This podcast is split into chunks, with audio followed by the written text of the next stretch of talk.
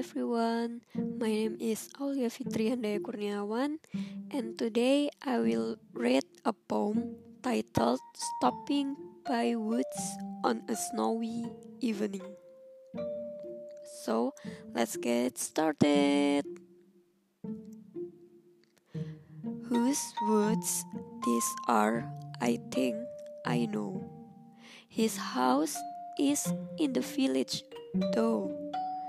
He will not see me stopping here to watch his woods fill up with snow. My little horse must think it queer to stop without a farmhouse near. Between the woods and frozen lake, the darkest evening of the year, he gives his harness belch a shake to ask if there is some mistake. The only other sounds the sweep of easy wind and downy flake.